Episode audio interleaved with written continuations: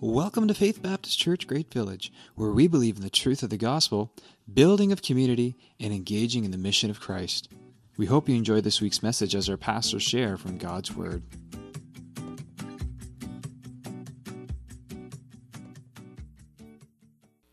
All right, I got to get center stage here. I got to be able to see the clock. I don't want to go overtime on my first one. Good morning, everybody.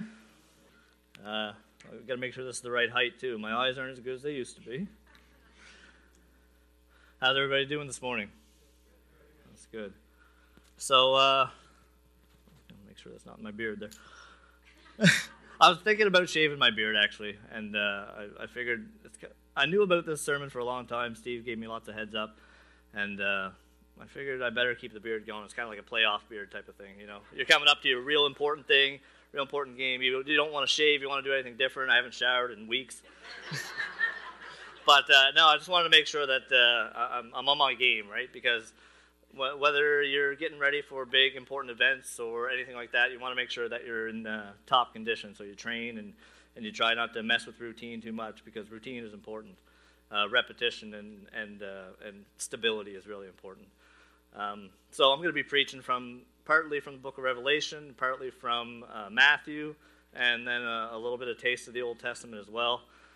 Uh, if anybody that sees the, the message that goes out, it's about uh, God's kingdom, uh, something that we've been looking at, uh, the coming of Jesus. We've been talking in Revelation and other books about how uh, Jesus is our king, and it's his kingdom that we're to be building. And there's no denying that he's, he's coming, right? And we need to prepare for that.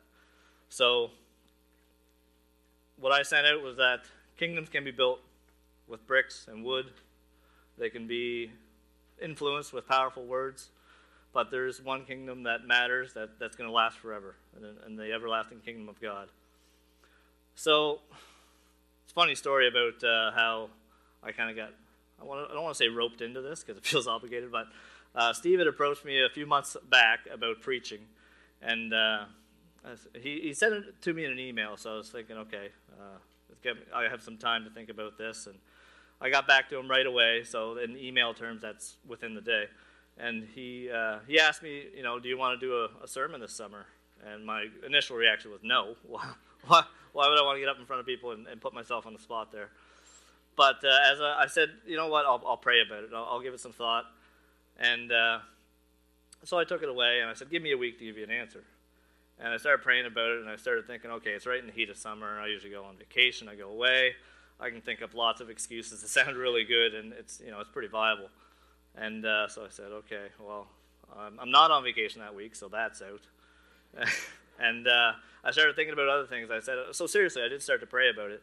And as I prayed about it, I was being convicted. You know, God was doing a lot of things in my life, uh, things that had recently changed in my work life for the better. Um, I was getting ready to uh, buy a new house. Uh, things were going really well with selling my house, and I was just like, oh man, God's blessing me too much. I can't say no. So, you know, it's one of those things where I don't. Sometimes I don't know what trying to discern being called.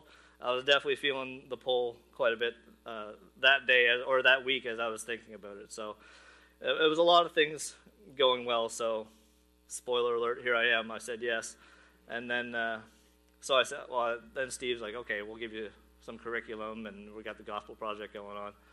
I said, okay. So he tells me what I'm, where I'm supposed to be preaching from, and uh, it's the book of Revelation. So I said, okay, great. First sermon, it's I'm going to have to be a prophet as well and, and, and discern what, what's yet to come. So um, I said, okay, well, I'll, I'll try to make that work.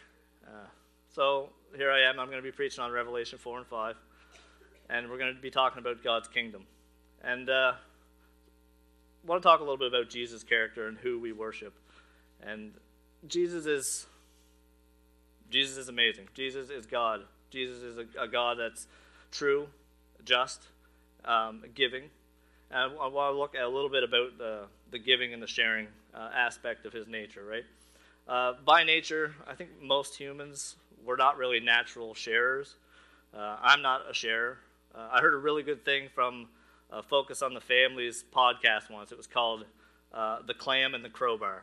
And it was talking about how in a relationship, um, one person is a clam where they clam up, and then another person is a crowbar where they're trying to get information out of you. uh, like a husband wife relationship. I'll let you guess which one I am in that relationship. Uh, I always um, uh, struggle to, to share my thoughts, and uh, it's, it's one of those things where you have to be very intentional. Uh, sharing doesn't come naturally. I, I, I believe that sh- the, the lack of sharing is part of our sin nature, it's part of being fallen. Um, God's a God of sharing. He gives us gifts, He, he gives us life, blessings, uh, He gives us Himself. And I think it's important to keep that in mind that uh, God continues to bless us day by day, and He, he does huge acts of, of, of sharing and he's so evident when you, you enter in a relationship and get to know him and learn about what he did for us uh, and, and, the, and the build up to that, right? But sharing is difficult in this world. It's whether you're sharing uh, you know, a chocolate bar with your brothers and sisters or whether you're sharing a, a book report where your teacher's making you say it in front of the class. It's not easy. It usually comes with some level of resistance or anxiety, like the anxiety that I'm feeling right now and trying to share with you. It, it just happens, right? And uh, it doesn't come naturally. We have to work on it. We have to try to train ourselves to be good sharers and to be giving. Uh, and, and Christ is an amazing example of that. And it's a good thing he is because he asks of us as well. We're not supposed to live this life alone. We're not supposed to keep things internal. When we're building the kingdom, we need to follow his character and his example and share of ourselves. So the first passage, Dave, if you could bring it up, it's going to be in Matthew 19. Uh, it's going to, uh, it's you, you probably recognize the story. It's about the rich man who approached Jesus. I'll give you a minute to turn there in your Bibles. If you have your Bibles, get them out. You got your tablets, get those out too.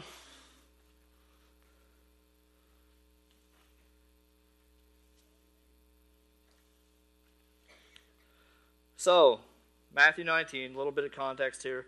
Uh, Jesus is traveling with his disciples, and, um, and they're approached by a man of, of great wealth. And he, he, he wants to know more about what's going on. He wants to know, he's a good man. He's living a good life. He's doing a lot of the right things. But he, he needs to know what he's missing. And uh, I don't think he uh, really was prepared for the answer that Jesus was about to give him. So let's read it together starting at verse 16. Now a man came up to Jesus and asked, Teacher, what good thing must I do to get eternal life? And then Jesus replied, Why do you ask, oh, I put that ahead. Why do you ask me about what is good? Jesus replied, There is only one who is good. So he asked about what is good. Jesus replied, There is only one who is good. If you want to enter life and obey the commandments. Which ones? the man inquired. Jesus replied, Do not murder, do not commit adultery, do not steal, do not give false testimony, honor your father and mother, and love your neighbor as yourself. That sounds like pretty good advice, I think, for most of us to follow, so I think we can align with Jesus on that one pretty easily. And the man says, All of these I have kept, he said. What do I still lack? And Jesus answered, If you want to be perfect, go, sell your possessions, give to the poor and you will have treasure in heaven. Then come follow me. When the young man heard this, he went away sad, because he had great wealth. Then Jesus said to his disciples, I tell you the truth. It is hard for a rich man to enter the kingdom of heaven. Again, I tell you, it is easier for a camel to go through the eye of a needle than for a rich man to enter the kingdom of heaven. And when the disciples heard this, they were greatly astonished and asked, Who then can be saved? And Jesus looked at them and said, With man, this is impossible, but with God, all things are possible. All things are possible through God. I really like early on in that section where it says, What do you ask me? What, oh, sorry. Why do you ask me about what is good? Jesus replied, There is only one who is good. He starts that section off leading this man down this path, already breaking the barriers of what he knows. It's not about what you can do, it's about who you can put your trust in. It's not about what, it's about who.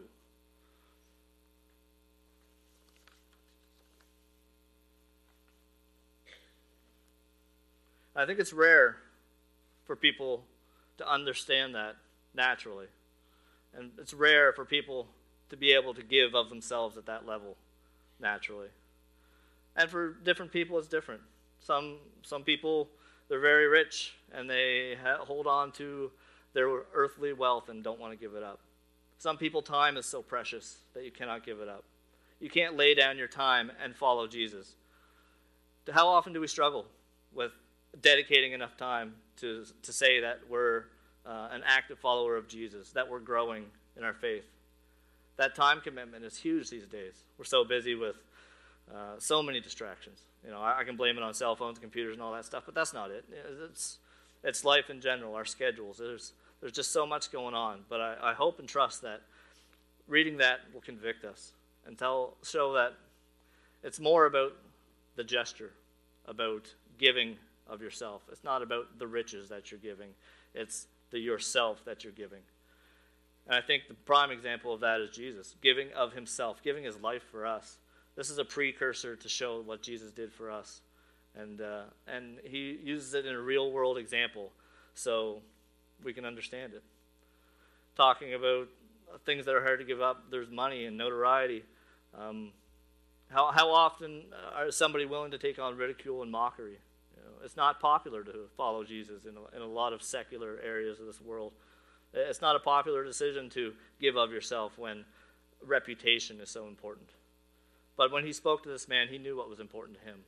And that's why he, when he spoke to him, he asked him to give what was closest to him in order to make that life change. And uh, I really like how at the end of the verse, Jesus looked at them and said, With man, this is impossible, but with God, all things are possible. And I think we continue to fall short, and we understand that giving of ourselves is not something that we can just say, yeah, we're going to do it and it's over. I'm doing. I, I, give of myself. You know, I'm on the fast track to heaven, and uh, we're constantly trying to recalibrate that every day, and we're convicted that we know we're going to continually fall short. We need to be repetitive and routine in our nature when we're serving the kingdom of God. He calls us to become vulnerable and give what we can so that we can seek Him and follow Him. But we have tunnel vision. We, we, we see the, the scope of, you know, 50, 60, 70, 80 years, how many years we're on this planet. And that's what we, we strive to make a dynasty or a destiny of. We often don't think about what's come, what's coming next. And, uh, well, God has plans for us in that kingdom. And uh, he's placed eternity in our hearts. Ecclesiastes 3.11 says he has placed eternity in our hearts.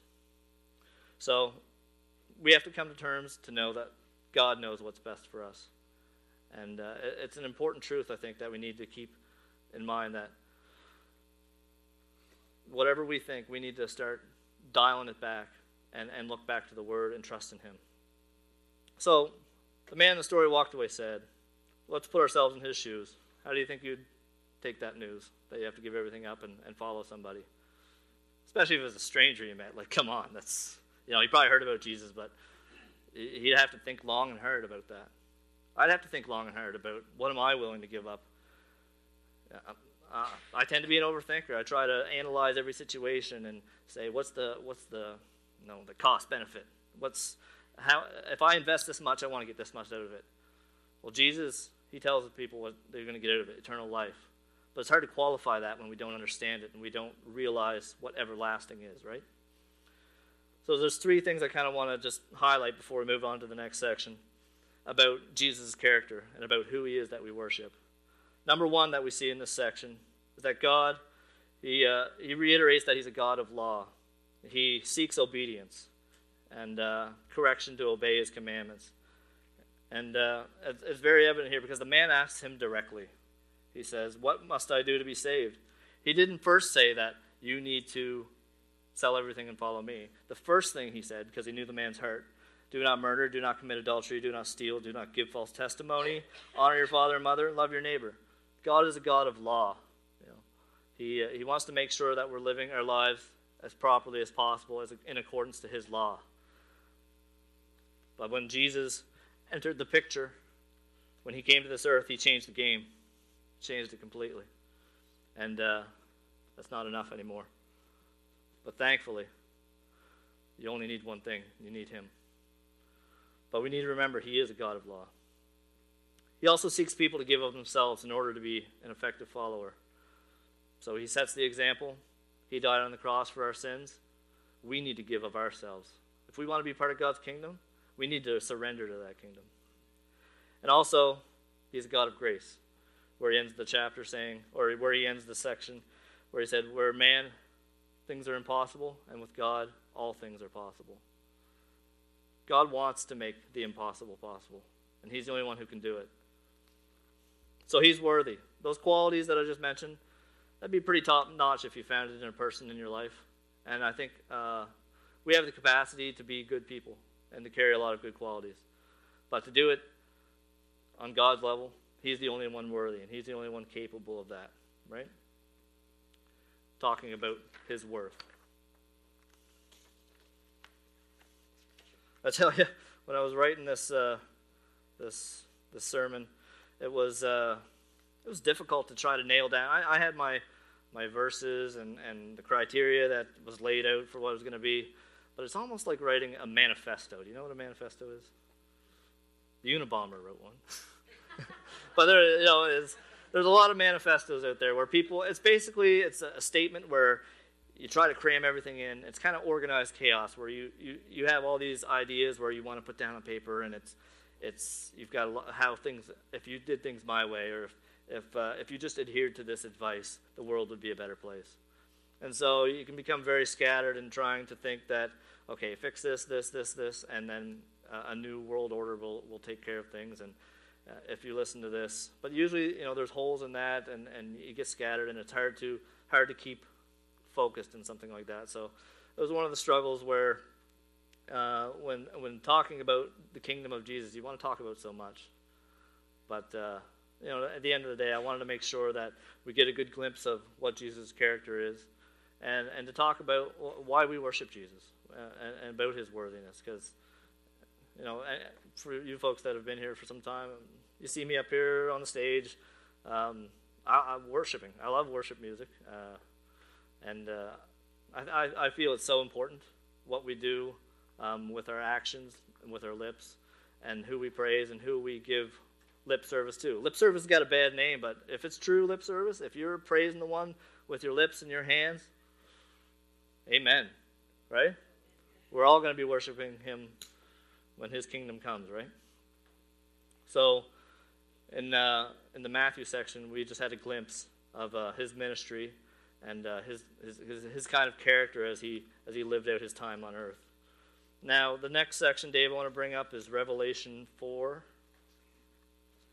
That's near the back for anybody who's not familiar.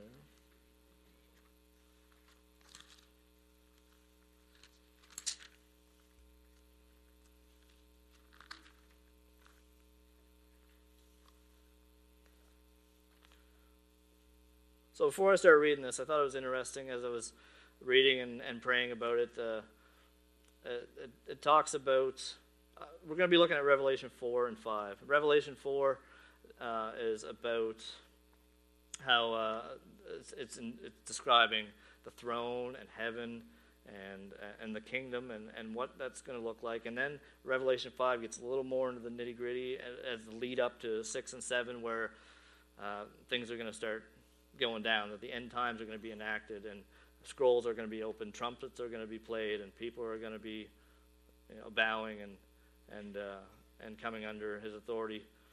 And uh, I thought it was interesting that it talks about heaven first to give us an idea of the order.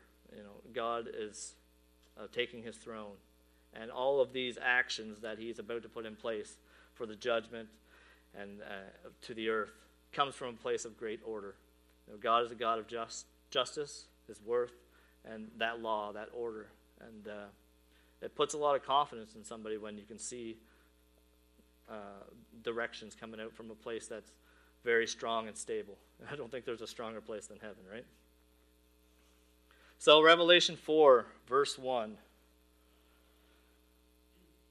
After this, I looked, and there before me was a door standing open in heaven. And the voice I heard first, the voice that I had first heard came speaking to me like a trumpet, said, Come up here, and I will show you what must take place after this. It was probably more like, Come up here! Right? You ever hear a trumpet? You, ever, you probably heard one in a marching band or you know, if you've seen one on YouTube or something. But have you ever really been beside a trumpet? Like when a trumpet's playing? You know, a couple weeks ago we were doing Praise in the Park. And uh, we were getting ready and uh, we were messing with some ideas and trying to fit like 10 or 12 songs in a three hour practice or something. Nick. It was, it was pretty chaotic, but it was a lot of fun. We, were, we want to do the best that we can. And so there's this one song uh, called Cornerstone, and there's a line in it. It says, When he shall come with trumpet sound, O may then him in him I be found. And uh, we were reading the lyrics of that, and I was like, wow, it'd be kind of cool if you had a trumpet in the band. Um, I always, I always like different instruments, uh, different wind instruments, brass instruments, just trying different stuff. And uh, Bethany uh, McKinnon was in the band. She's like, well, I got a trumpet. It's like, really? Okay, that's cool. So uh, she went up a notch in my book right there. so she said, you know, uh, we, we could try something, just even if we did a trumpet sound. So I said, yeah, okay. And then so we were getting ready uh, the next day uh, for packing up for the band. And uh, so Bethany's like, I brought that trumpet. I was like, oh, really? Okay. I was, thought maybe she was just pulling my leg a little bit and wasn't really going to bring it.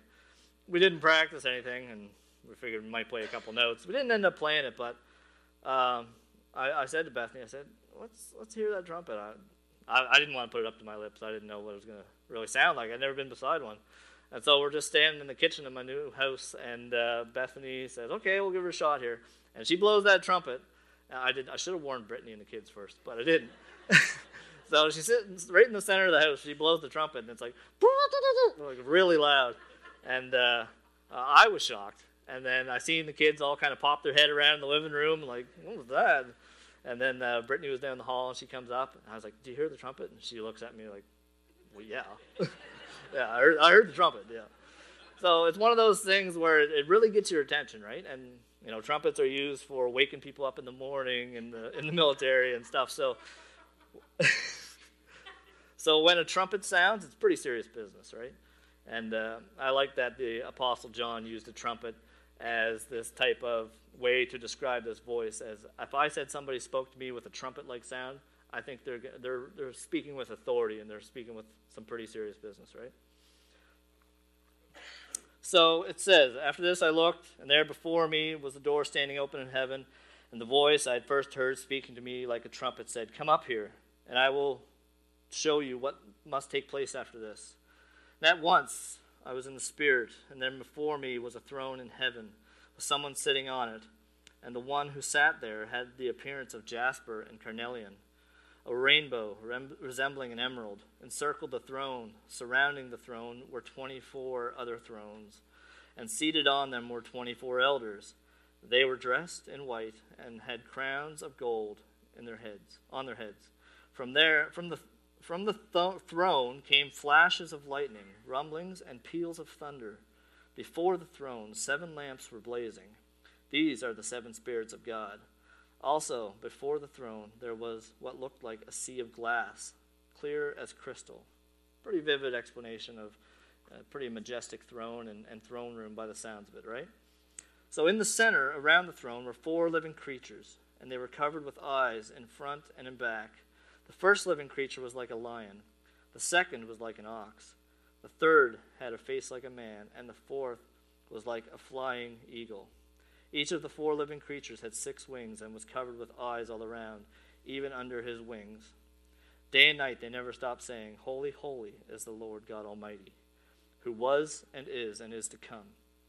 Whenever the living creatures give glory and honor and thanks to him who sits on the throne and who lives forever and ever, the twenty four elders fall down before him who sits on the throne and worship him who lives forever and ever. They lay their crowns before the throne and say, You are worthy, our Lord and God, to receive glory and honor and power, for you created all things, and by your will they were created and have their being. It's, uh, it's pretty powerful stuff. There's a lot in there. And uh, the, there's a section starting uh, where it talks about surrounding the throne, where 24 other elders seated on them, or seated, 24 of the thrones. Seated on them were 24 elders. Uh, and it talks about being dressed in white. And in the center of the throne, there were four living creatures. They were covered with eyes, front and in back. And uh, when Steve gave me Revelation to preach, that's this is what I was afraid of right here. There's, there's a lot of stuff in there, and it's a lot of stuff that's difficult to understand. There's a lot of mystery there.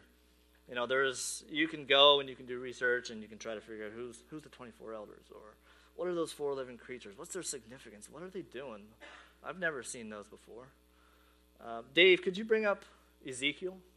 Ezekiel 1.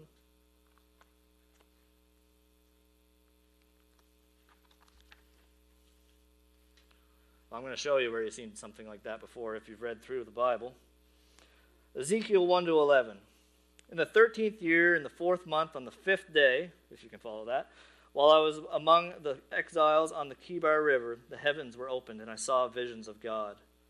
This is Ezekiel the prophet speaking. On the fifth month, it was the fifth year of the exile of King Jehoiachin.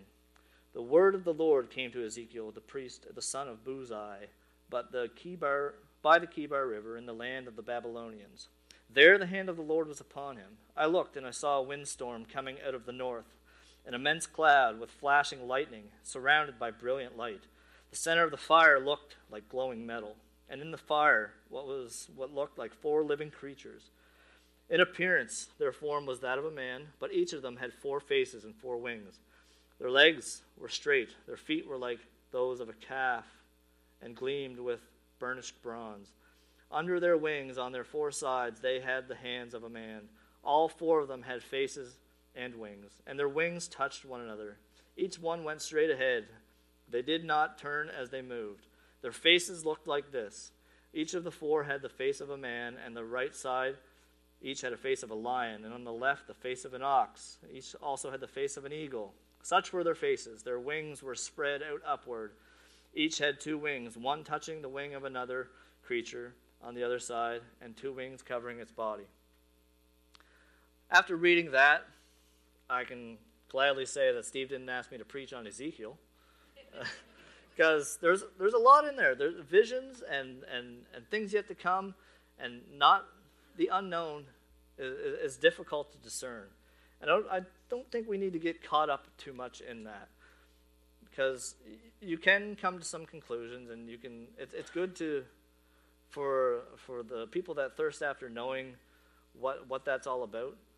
Uh, it, it's great to to see other people's thoughts and and to see what different schools of thought are on those things.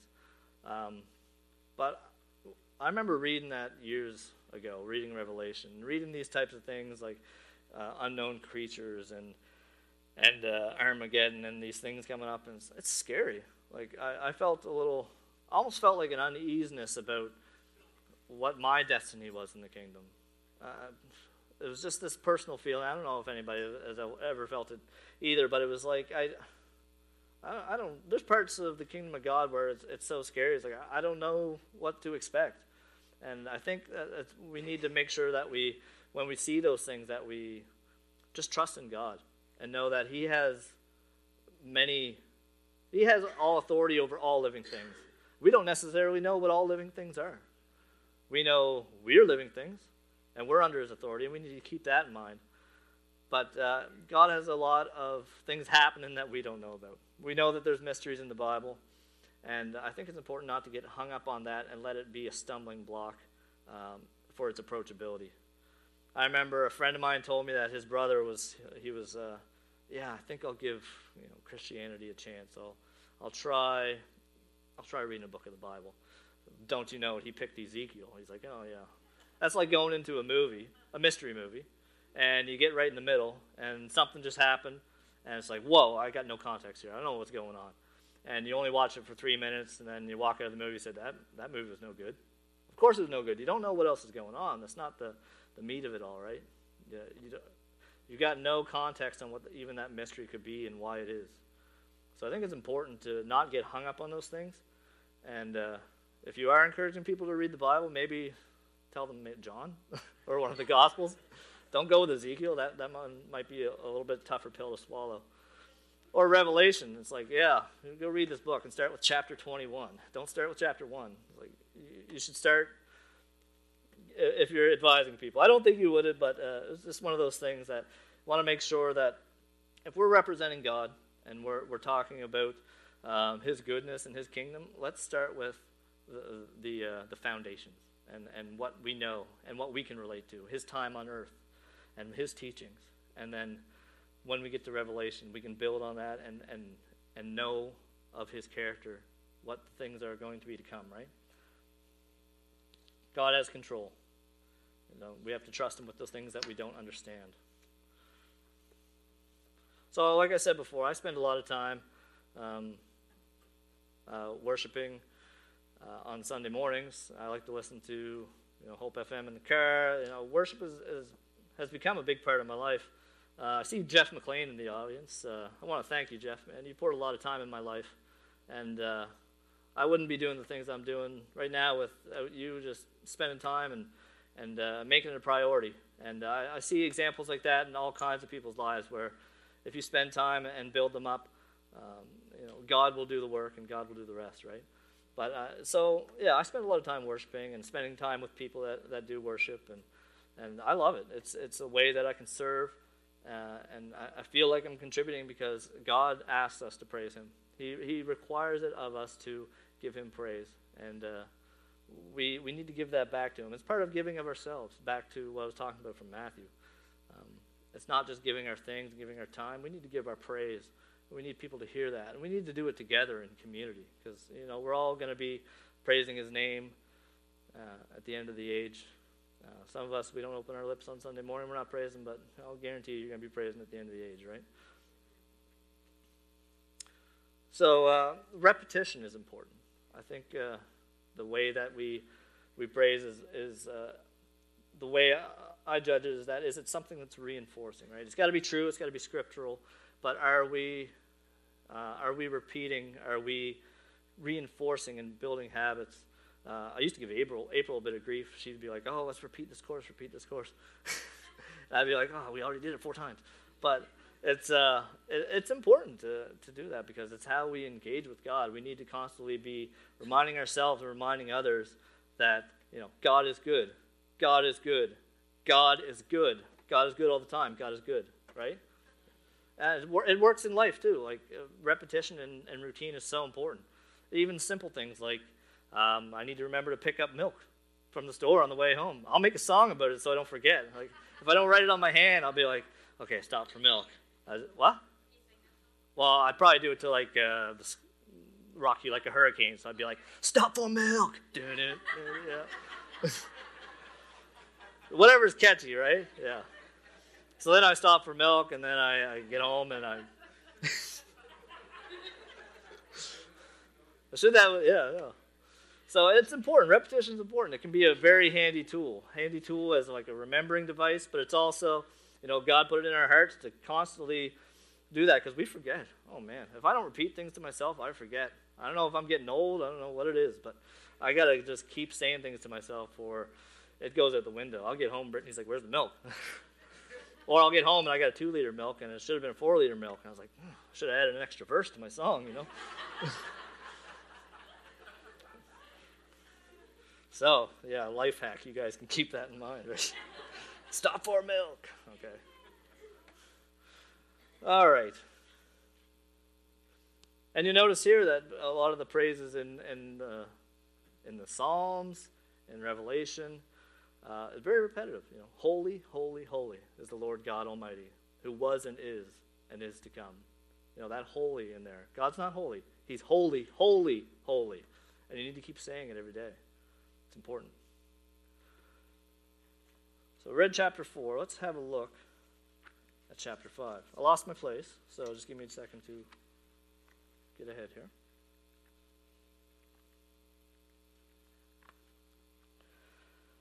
Revelation 5. Then I saw in the right hand of him who sat on the throne a scroll with writing, and on both sides, and sealed with seven seals. And I saw a mighty angel proclaiming in a loud voice, Who is worthy to who is worthy to break the seals and open the scroll? But no one in heaven or on earth or under the control or no, on earth could open the scroll or even look inside it. Now this is John speaking. I wept and wept There's that repetition. Because no one was found who was worthy to open the scroll or look inside. Then one of the elders said to me, Do not weep. See, the lion of the tribe of Judah, the root of David, has triumphed. He is able to open the scroll and its seven seals. You know, this uh, the scroll business, this is this is nothing to just kind of gloss over. This is pretty powerful stuff that's about to be enacted. This is the end of the age. This is Christ's judgment. Um, it, it's things to come. And uh, I'm not sure what the next couple weeks are preaching on, but I'm just going to you know say ahead that the, the scroll, each, after each seal is opened, uh, the first four seals are the four horsemen of the apocalypse. And then there's the redeeming of God's people. Then there's catastrophic environmental disasters, a holy silence in heaven. You know, this is no small scroll. Breaking these seals, this is not anybody can just do this. Somebody is enacting a plan, and that somebody's God. There's only one person to, to bring that plan to light. Uh, his justice and his truth and his worthiness makes him that person. You know, God, and John says he wept and wept. You know, that repetition there, I, anytime I see something repeated in the Bible, I, I definitely read it three or four times. And uh, I think it shows that John knew something important was happening. He's being shown this vision for a reason. And in that moment, when they're searching for somebody to open the scroll, he knows how important it is. And at first, when there was no one to open the scroll, he wept and wept. He wept like it was the fate of the world was on his shoulders. And now nobody could do anything about it. But then somebody came, the one who was worthy, right? Continuing on, it says, Then I saw a lamb, looking as if it had been slain, standing in the center of the throne, encircled by the four living creatures and the elders. And he had seven horns and seven eyes, which are the seven spirits of God, sent into the earth. He came and took the scroll from the right hand of him who sat on the throne. And when he had taken it, the four living creatures and the twenty four elders fell down before the Lamb that stuff is pretty more familiar to me, those references. It's not hard to tell who they're talking about. The lion of the tribe of Judah, the lamb who was slain. You know, where have you heard that stuff before? Who are they talking about? Jesus. They're talking about Jesus. There's only one lamb who was slain. There's only one lion of the tribe of Judah. And there's no mistake. There's only one person who is worthy, right? Now, this next section, it's, uh, it's kind of unlike any other uh, section. I, when I read it, it made me think a lot of the Psalms. Uh, it's talking about praise going to God. And I'd be remiss if I didn't talk about how important the worship was um, to God, as I was saying earlier. But this psalm, psalm is a bit different because it's not just coming from David, or it's not just coming from one source. It's kind of it's it covers a lot of uh, a lot of uh, groups here. So from six to fourteen, I would say this is the most dynamic and this most multi source psalm or praise that I've seen in Scripture. Um, now, maybe I haven't uh, read enough of it over and over again, but I think this is a, a really powerful verse. Uh, it's significant in its impact, and uh, it's significant about who's worshiping Jesus and, uh, and why he's being worshiped, right? So there's three groups here joining in praise to Jesus for all that he's done. It starts with the 24 elders. So the four living creatures and the 24 elders fell down before the Lamb. This is verse 8. And each one who had a harp, and they were holding golden bowls of incense, which are the prayers of the saints. And they sang a new song You are worthy to take this scroll and open its seals, because you were slain, and with your blood you purchased men for God from every tribe, every language, and people and nation. You have made them you have made them to be a kingdom. You have made them to be a kingdom. And priests to serve our God, and they will reign on the earth. That's pretty powerful. 24 elders sitting in Jesus' throne room, trusted people, praising him as the only worthy one because of who he is. And then we have the, uh, the, the next section here thousands upon thousands of angels Listen for it. Then I looked, and I heard the voice of many angels, numbering thousands upon thousands, That's a lot of angels. They encircled the throne and the living creatures and the elders in a loud voice and sang, Worthy is the Lamb who was slain to receive power and wealth and wisdom and strength and honor and glory and praise. Anybody who doubted that worship's important? Have a look at that, right? Angels worshiping God, the elders worshiping God, and then the last section. Then I heard every creature in heaven and on earth. See, I told you you're all going to be praising them every creature on heaven and on earth, and under the earth, and on the sea, and all that is in them, all that is in them, singing, To him who sits on the throne and to the Lamb be praise and honor and glory and power forever and ever. The four living creatures said, Amen. And the elders fell down and worshiped. You know, it's, a, it's a pretty it's a pretty powerful passage if you, you sit and ponder that and the scope of who's worshiping the who's who is worshiping Jesus and the power that they are uh, talking about. They know it. They've seen his works. They've seen his glory, his holiness. And they're compelled. They can't do anything else but worship God because they see him for who he is. Do we see him for who he is? I think we have a hard time in our sin fallen nature, but we try. And I, I really like, I'm, I'm glad I get to preach on Revelation 4 and 5 because some of my favorite worship songs actually are, some of the words out of it is kind of written verbatim uh, right out of there. Um, Revelation song, the chorus goes, this is the chorus of Revelation song. We sing it here many times before, taken right out of Revelation 4. Holy, holy, holy is the Lord God Almighty, who was and is and is to come. I'm glad that we sing that song here. You know, another one of my all time favorite worship songs, The Lion and the Lamb. Yeah, we might do that one next week, actually. It's a good one. So, it, the chorus goes, Oh, good, good. You're thinking ahead. The chorus goes like this Our God is the lion, the lion of Judah. He's roaring with power, and he's fighting our battles. Every knee will bow before him. Then the second half of the chorus Our God is the lamb, the lamb that was slain for the sin of the world his blood breaks the chains. Every knee will bow before the lion and the lamb. Every knee will bow before the lion and the lamb. I didn't just repeat that. That the song actually repeats it, right?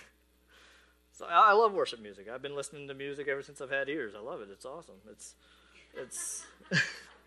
I thought that one might get a laugh. Okay, but I. I uh, anybody who's uh, played music with me for a while, they know that I'm very apprehensive about my singing ability.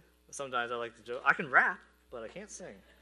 Uh, so every once in a while, I try to get a little gumption, go up to the microphone, and maybe sing some oohs and ahs and stuff. But but uh, usually I kind of recede back by the time Sunday morning comes.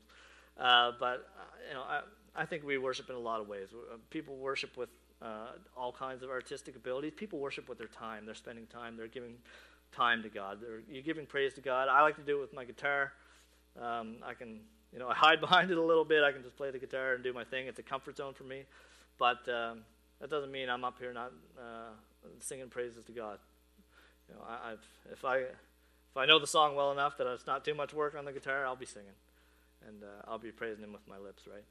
And I think that uh, uh, finding your way to praise God uh, in different ways uh, that that's impactful and that's that's showing service to Him is important. And it looks different for different people, right? And uh, those those repetition, that praise, that's that's so important. It's like you know regular maintenance, like on, on, a car or something. You have to make sure you get your oil checks done. You got to make sure that you're you're uh, you're changing the tires, you're rotating things, you're twisting wrenches and pulling gears. And I'm not a car guy, but uh, but uh, you got to make sure that you're you're you're constantly putting work into it, right? And if you want a good relationship with God and you want to grow, put work into it. Anything else that you do to grow and achieve and be better, put work into it, right? It's, it's really important. I, I think that quite often we come on Sunday morning and we expect uh, salvation to be handed to us on a silver platter. Thankfully, God gives salvation through grace, so it's not through works. But how much do you love God? How much work are you putting into getting to know Him and uh, wanting to learn about Him? You know, it's sometimes it's a cop out to say that you're saved through grace. Thankfully, God, you know, He wants to be with us. but do you want to be with Him? Do you want to be with Him when His kingdom comes? I think it's important to keep that in mind. And so we, we got to seek and build His kingdom. Seek it out, right? You know, on this earth, we're just stewards with what we have. We don't actually own anything. We say we own things, we own physical things, but we don't actually own our life, right? And uh, I think being a good steward is important. And stewardship is basically just something that's given to you, and you want to, and, and, you're, you're caretaking of it, right? So, I uh, I try to be a good steward. I try. If somebody loans me some tools, well, I don't use a lot of tools, but if somebody owns me, loans me uh, things, then I try to be. I try to treat it well. I try to give it back to them in better condition than I got it, and I try to do good things with it. I don't know. I try to borrow things that are too expensive to buy. You know what I mean? like golf clubs. You know. uh, I try to be a good steward with uh, loaner pair of clubs. John Langell John Langell. He loaned me a set of golf clubs seven years ago, or eight years ago. I don't know. I've had them for a long time. They're sit- they've been sitting in my garage for years. Yeah, yeah. I almost feel like I own them though. You know, it's like I've had it for so long. I've used. I only golf like maybe two times a year.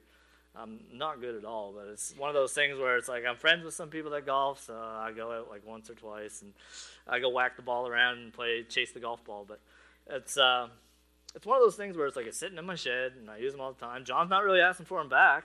He's not. The, Piper hasn't come calling, but uh, they, feel like they're they're my golf clubs, and it's probably not right to think of it that way. but uh, oh, oh, let me keep for another few months, and then if you forget it, don't worry, John. I'm all done golfing for the year. So. If you really want them back, you can have them. And I'm obligated to give those back to him, aren't I? But what if John forgets about it for another 30 years? and I'm golfing, I'm 55 years old, and it's like, uh, I think that's what I'll be in 30 years. No, I'll be 60. Okay. But, what? Do the math, yeah. If I have them for another 30 years, imagine how much more I'm going to feel ownership of those things. I'm going to forget that John even owned them. I'd be like, what do, you, what, do you, what do you ask for golf clubs for? These are mine.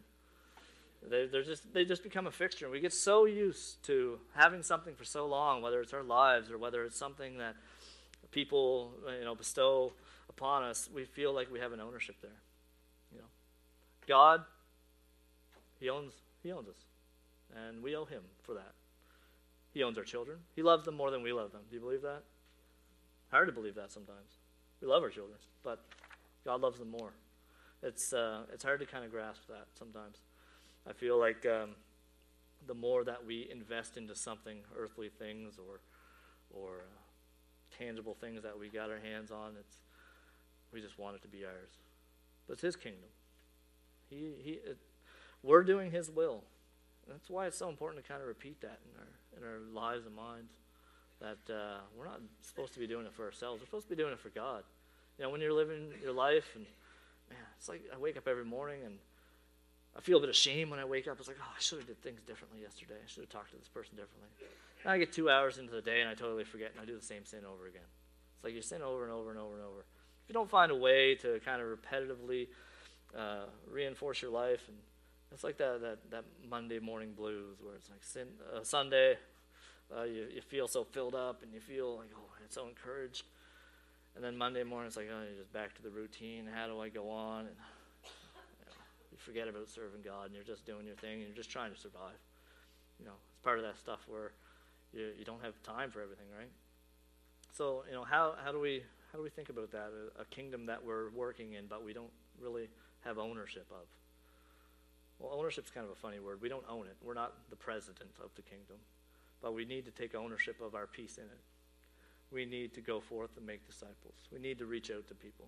We need to be strong for God. And in order to be strong for God, we need to be weak in front of men. We need to be vulnerable. He calls us to be vulnerable. You know, we need to think about the everlasting kingdom. You ever try to grasp what everlasting is? It's like, oh, it's it's forever. When does that end? I don't know, but never does. Okay. That's if you start and think about it too much, it's almost like thinking about when the world began.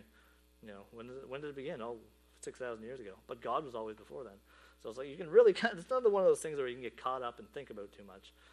But just know that it's in His hands, and His kingdom's everlasting. And we can't fathom it for a reason. You know, God built us with the boundaries of time, and I think He built time for us uh, in order that we can get our heads straight, because we have limited capacity. We're not perfect, especially in our fallen state. We can't grasp things that fall outside um, our understanding. We can do, we can make great strides in intelligence and uh, um, technology and, and making great things, but you know, time travel, I think that's one of those things that they're not going to really master because God owns time. You can't stop a moment from going forward. You can't stop anything. Let me tell you, I was trying to stop the moment coming forward for this sermon. you know, I woke up and I was just like, oh no, that was my last sleep, and now I got to prep, and I was like nervous, and but you can't stop a moment. You can't get a moment back. That's part of everlasting. Everlasting's not just forward; it's backward too. God owns the everlasting. He's timeless. He's outside of time. He knows what's going to happen. He's going to make it happen because it's His world, right? And we're thinking about an everlasting King. There's no other everlasting King. There's no more election cycles. There's no more campaigns or promises. Uh, you know, on this world, we've had different leaders, and you know, in the past, I look back. What's some people's campaign slogan? So, 1928, Great Depression. Herbert Hoover, a chicken in every pot and a car in every garage.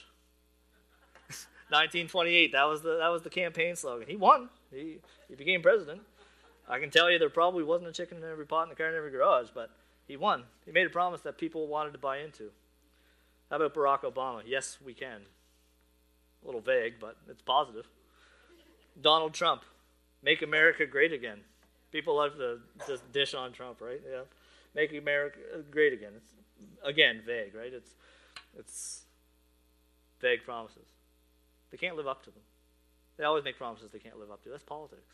It's understanding what we know of it is, yeah, they're going to fulfill some stuff. They're going to get that low hanging fruit, do the easy stuff, but they can't live up to it. I think Jesus' slogan would be something like this Justice for all, be saved by grace through the Son of God. He's a God of justice, He's true. And we're saved through grace. But we have to want it, we have to vote for that. You know, we have to be part of that. You know, we're always thinking about our, our kingdoms, our lives. I, I, recently, my, my personal kingdom changed recently. I sold, like I told a lot of people, I sold my house, bought another house, quite a little process to do that, but uh, it's uh, thankfully it went really smooth for me. I was trying to uh, know how to how to how to do that properly and how to, how to pray about that. I wanted to make sure that I was taken to God and, and pray about it. And uh, just going to skip ahead to a, a verse here. It's in Matthew 6, 5 to 15.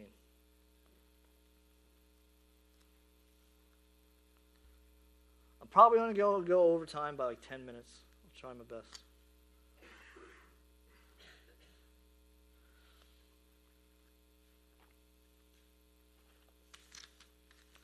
I can talk fast when I want to. Matthew 6, 5 to 15. And when you pray, do not be like the hypocrites, for they love to pray standing in the synagogues on the street corners to be seen by men. I tell you the truth, they have received their reward in full. But when you pray, go into your room, close the door, pray to your Father who is unseen.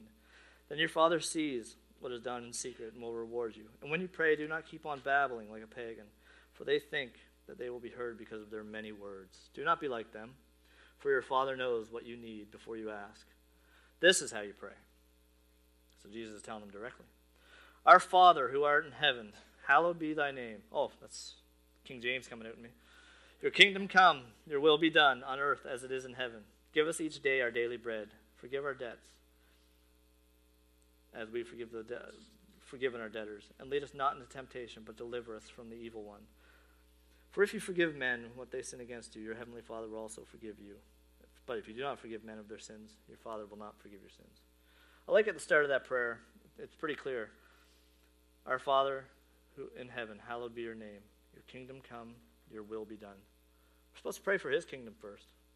You know, I, I was, I was I, we're supposed to pray, take everything to God, pray honest prayers, and uh, it's okay to pray for things of this earth. You know, we pray for what we know. We pray for people. We pray for um, blessings. God calls us to pray for others, and uh, but we're supposed to remember that He's He's at the front. Front and center is the kingdom. And uh, when I was praying about selling my house, uh, It's like, okay, how do I pray for this? How do I pray for a financial transaction? I don't want to be trying to come out on top or anything like that. So I wanted to make sure that I was submissive to God. I wanted to make sure I was praying for the other people involved as well. It's just one of those things that I was convicted about. And I came away with you know, a good. My prayer life had changed a little bit after that because it was a big thing. Moving is a big is a big deal. So I wanted to make sure that I do it right, and I I do it with respect, and I do it in a way that's honoring to God.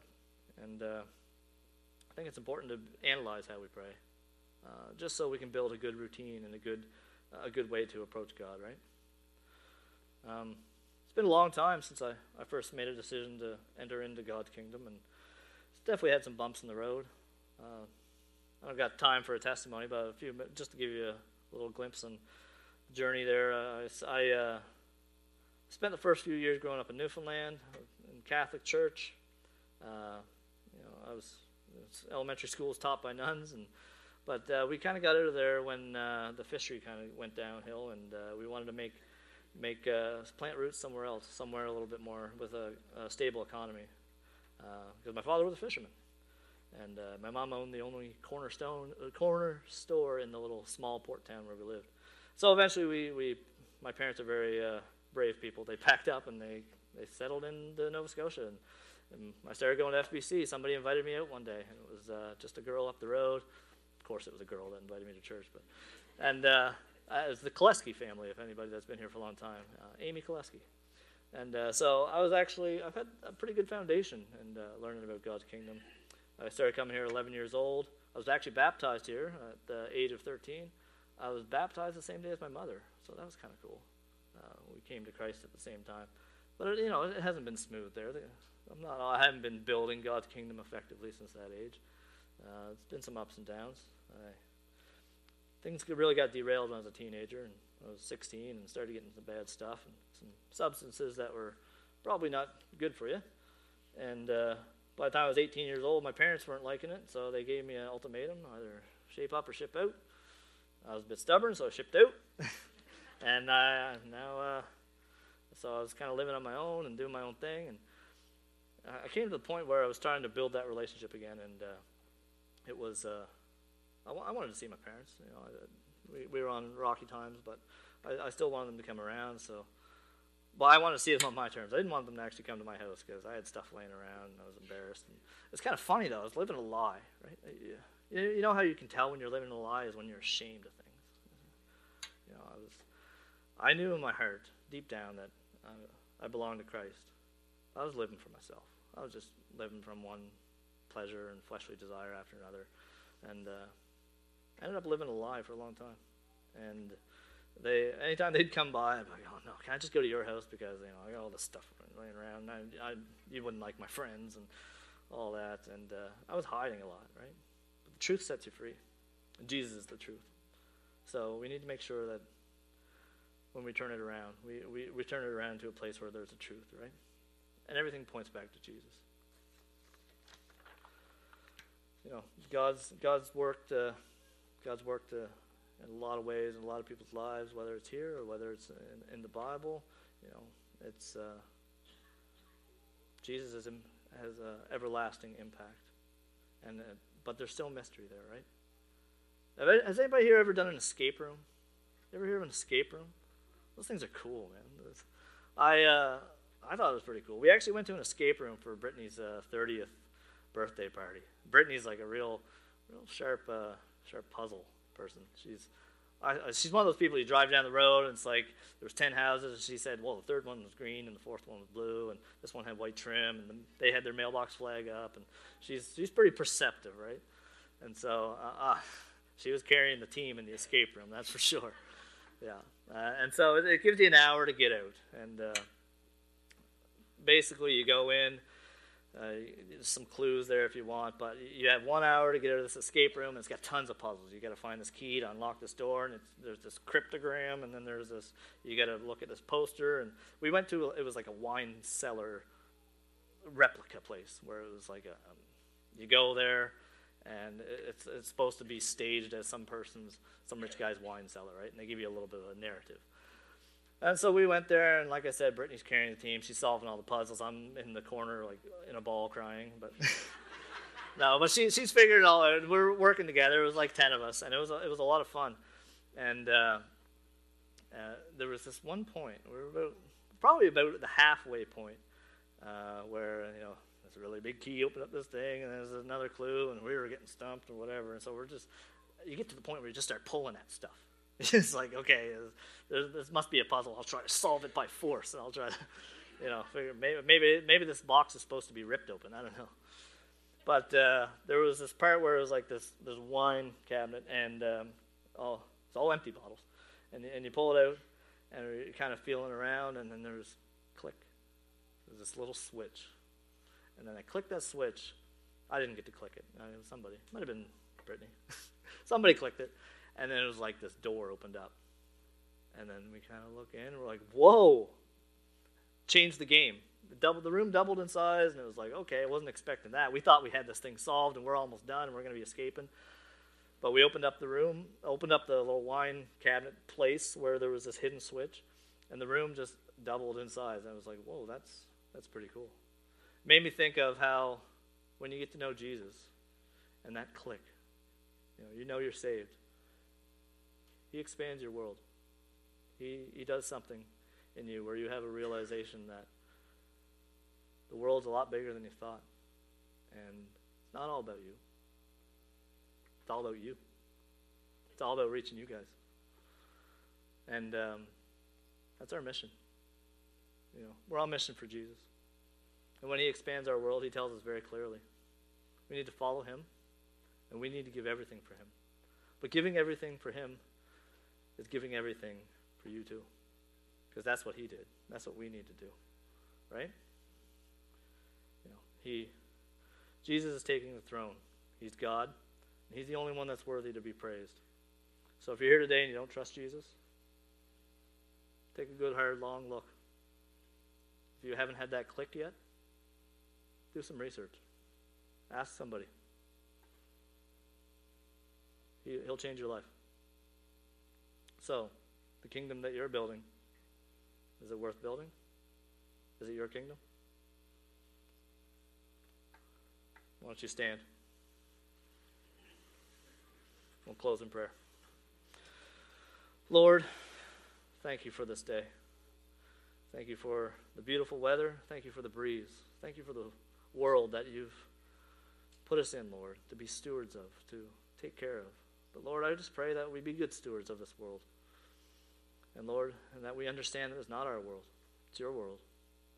I pray that we take care of it we take care of its people, and we take care of each other. There's only one real effective way to do that is to trust in you, Lord, and follow the example that you did, giving of ourselves, Lord. And I just pray that we do it in your name and that we, we do it in a way that's going to build your kingdom, God.